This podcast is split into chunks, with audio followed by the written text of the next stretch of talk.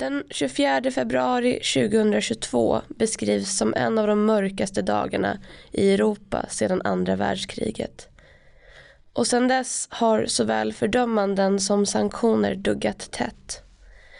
Men vad innebär de här sanktionerna? Och kommer de kunna påverka den ryska invasionen som nu är inne på sin andra vecka? Vi ska prata mer om sanktioner med forskningsledare Susanne Oxenstierna och analytiker Andreas Jonsson som för bara en kort tid sedan släppte ett memo om just sanktioner mot Ryssland.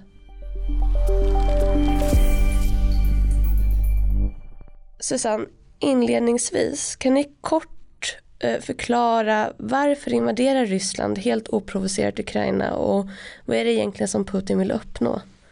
Ja, Putin är inte nöjd med den rådande säkerhetsordningen i Europa utan han vill att stormakterna ska dela upp länder så att de ska tillhöra eh, intressesfärer och eh, Putin vill ha Ukraina i sin intressesfär. Och därför så har han eh, dels utmanat, han har utmanat hela väst med eh, förslag på avtal om en ny säkerhetsordning och eh, sedan så har han då invaderat Ukraina eftersom alla anser att hans krav är oacceptabla. Just det, och omvärlden har ju då svarat på Rysslands agerande med omfattande sanktioner. Eh, en sanktion beskrivs som en bestraffning och en internationell sanktion är då bestraffningsåtgärder antagna av ett land eller en grupp länder mot ett annat land av politiska orsaker. Andreas, kan du berätta lite om vilka typer av bestraffningar som ryms inom begreppet sanktion?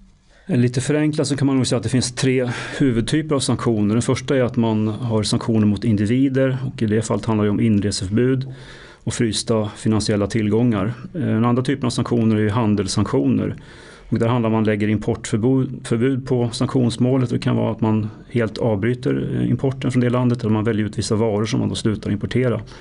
Det kan också vara omvänt att man har exportkontroller då, så man slutar exportera vissa varor till, till sanktionsmål. Det kan ju handla om högteknologivaror eller ja, varor som landet är beroende av.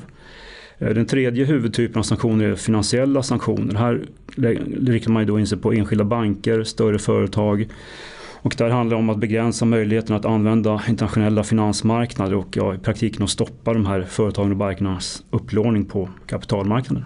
Hur skulle ni beskriva en bra respektive en dålig sanktion? Ja, en bra sanktion är ju en målinriktad sanktion som drabbar eh, det politiska ledarskapet framför allt och inte befolkningen så så mycket.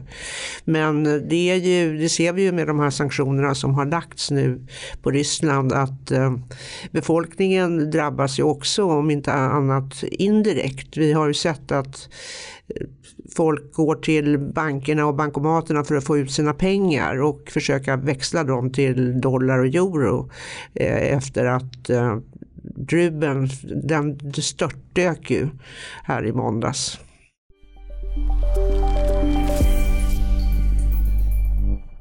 Man utfärdade ju även sanktioner under 2014 när Ryssland annekterade Krim. Fick de sanktionerna önskad effekt? Eller ska man se de sanktionerna som ett misslyckande med tanke på att det nu har blivit en invasion 2022 också? Ja, ekonomiska sanktioner kan ju liksom inte själva påverka det politiska ledarskapet utan det krävs ju att andra faktorer samverkar med det här. Och eh, när det gäller sanktionerna 2014-2015 så de fick ju en viss effekt på BNP de första åren. Men sen så har ju då effekterna av sanktionerna de har eh, ebbat ut så att säga eftersom landet som är sanktionerat eh, anpassar sig till, till det här. Och man kan ju till exempel då exportera mer till Kina eller överhuvudtaget vända sig mer mot Asien. Det är fortfarande så att EU är Rysslands största handelspartner. Men eh, effekterna har så att säga ebbat ut. Det har ju utfärdats ganska många sanktioner mot eh, Ryssland. Vilka typer av sanktioner tror ni biter mest på politiken? Ja, det, de här sanktionerna som har lagt nu, de finansiella sanktionerna och mot Rysslands centralbank och eh, mot vissa banker där man fryser deras tillgångar i utlandet. Det är, det, det är väldigt kraftfulla sanktioner.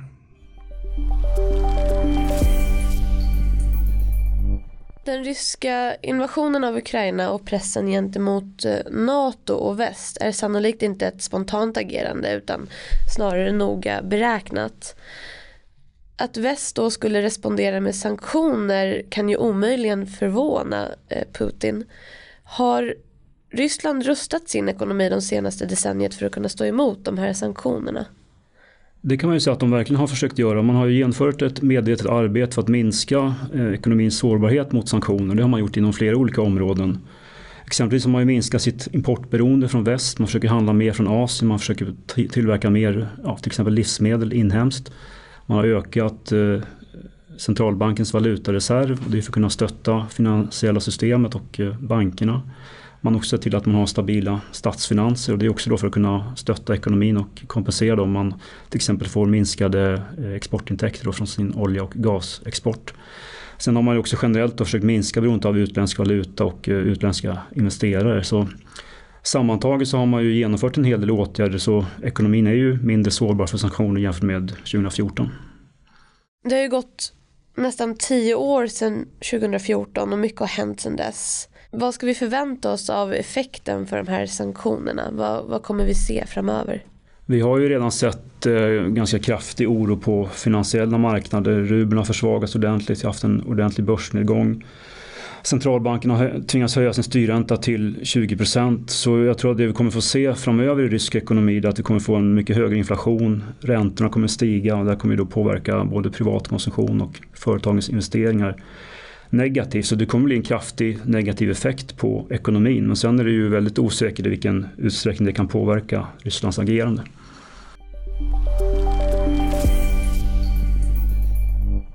Susanne, de här sanktionerna riktas ju mot Ryssland men konsekvenser för EU och Sverige, vilka typer av konsekvenser kommer vi kunna se där? Ja, alla företag som handlar med eh, ryska företag påverkas ju.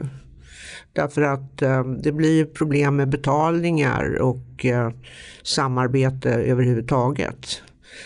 Sen har vi ju energisidan. Om eh, Ryssland kan ju tänkas eh, göra motsanktioner och dra ner på sin export av gas och olja och eh, det påverkar ju EU väldigt dramatiskt. Finns det fler typer av motsanktioner som Ryssland kan göra än just gas och olja eller är det där de har sitt S i rockärmen så att säga? Ja, det är ju 40 procent av den naturgas som används i Europa kommer från Ryssland. Så att det är ju, olja är ju lite lättare att hitta andra leverantörer för men just pipeline-gas är svårt. Använder vi den typen av gas från Ryssland i Sverige eller är det mest Tyskland som man har hört mycket om? Ja det är ju Tyskland och Italien och eh, det är ju alla länder i eh, EU nästan. Och eh, Sverige har väl något litet eh, gasanvändning i södra Sverige vad jag vet. Men det är inte kritiskt.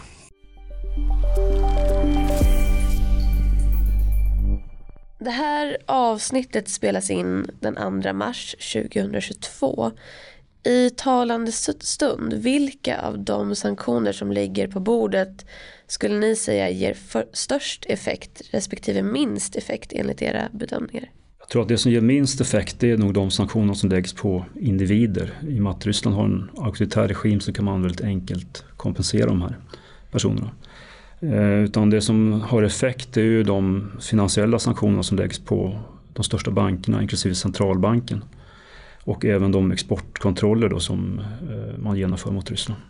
Att sanktionera eh, individer men att sanktionera Putin, kan det ge en stor effekt? Nej, det tror jag inte. Jag tror att det är svårt att ta reda på var han har sina finansiella tillgångar någonstans. Så att det tror jag inte har någon, någon större effekt. Jo men nu har ju Putin och Lavrov och premiärministern sanktionerats och deras tillgångar fryses då i väst.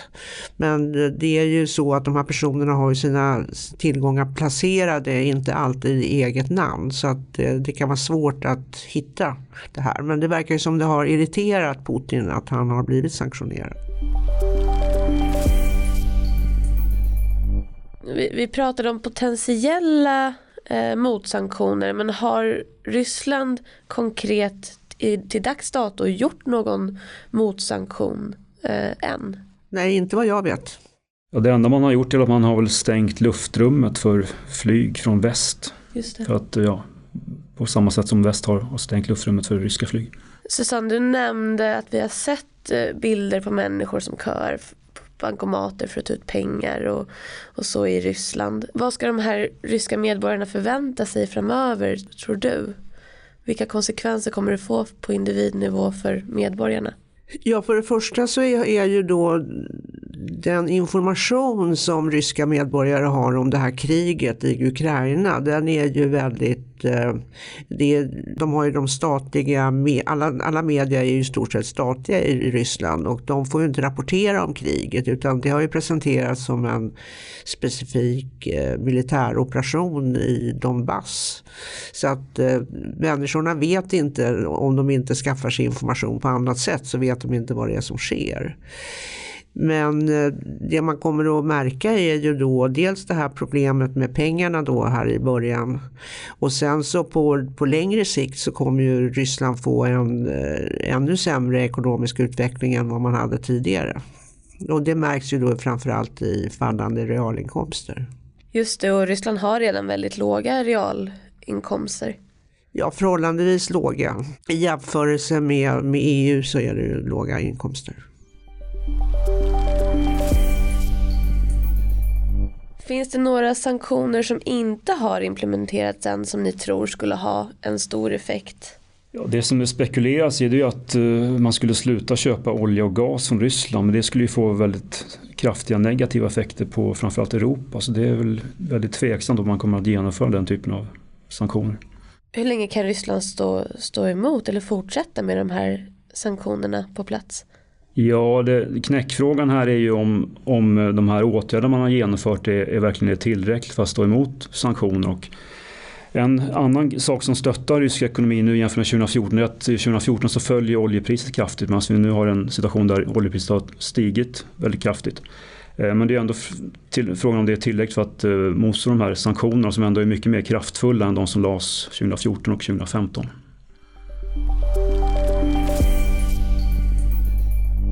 I dessa dagar så pratas det mycket om desinformation. Vi brukar tipsa om eh, lästips och vi ska såklart länka till ert memo på vår eh, hemsida. Men har ni några tips på källor som ni tycker är bra att ta, ta information ifrån eh, i dessa tider?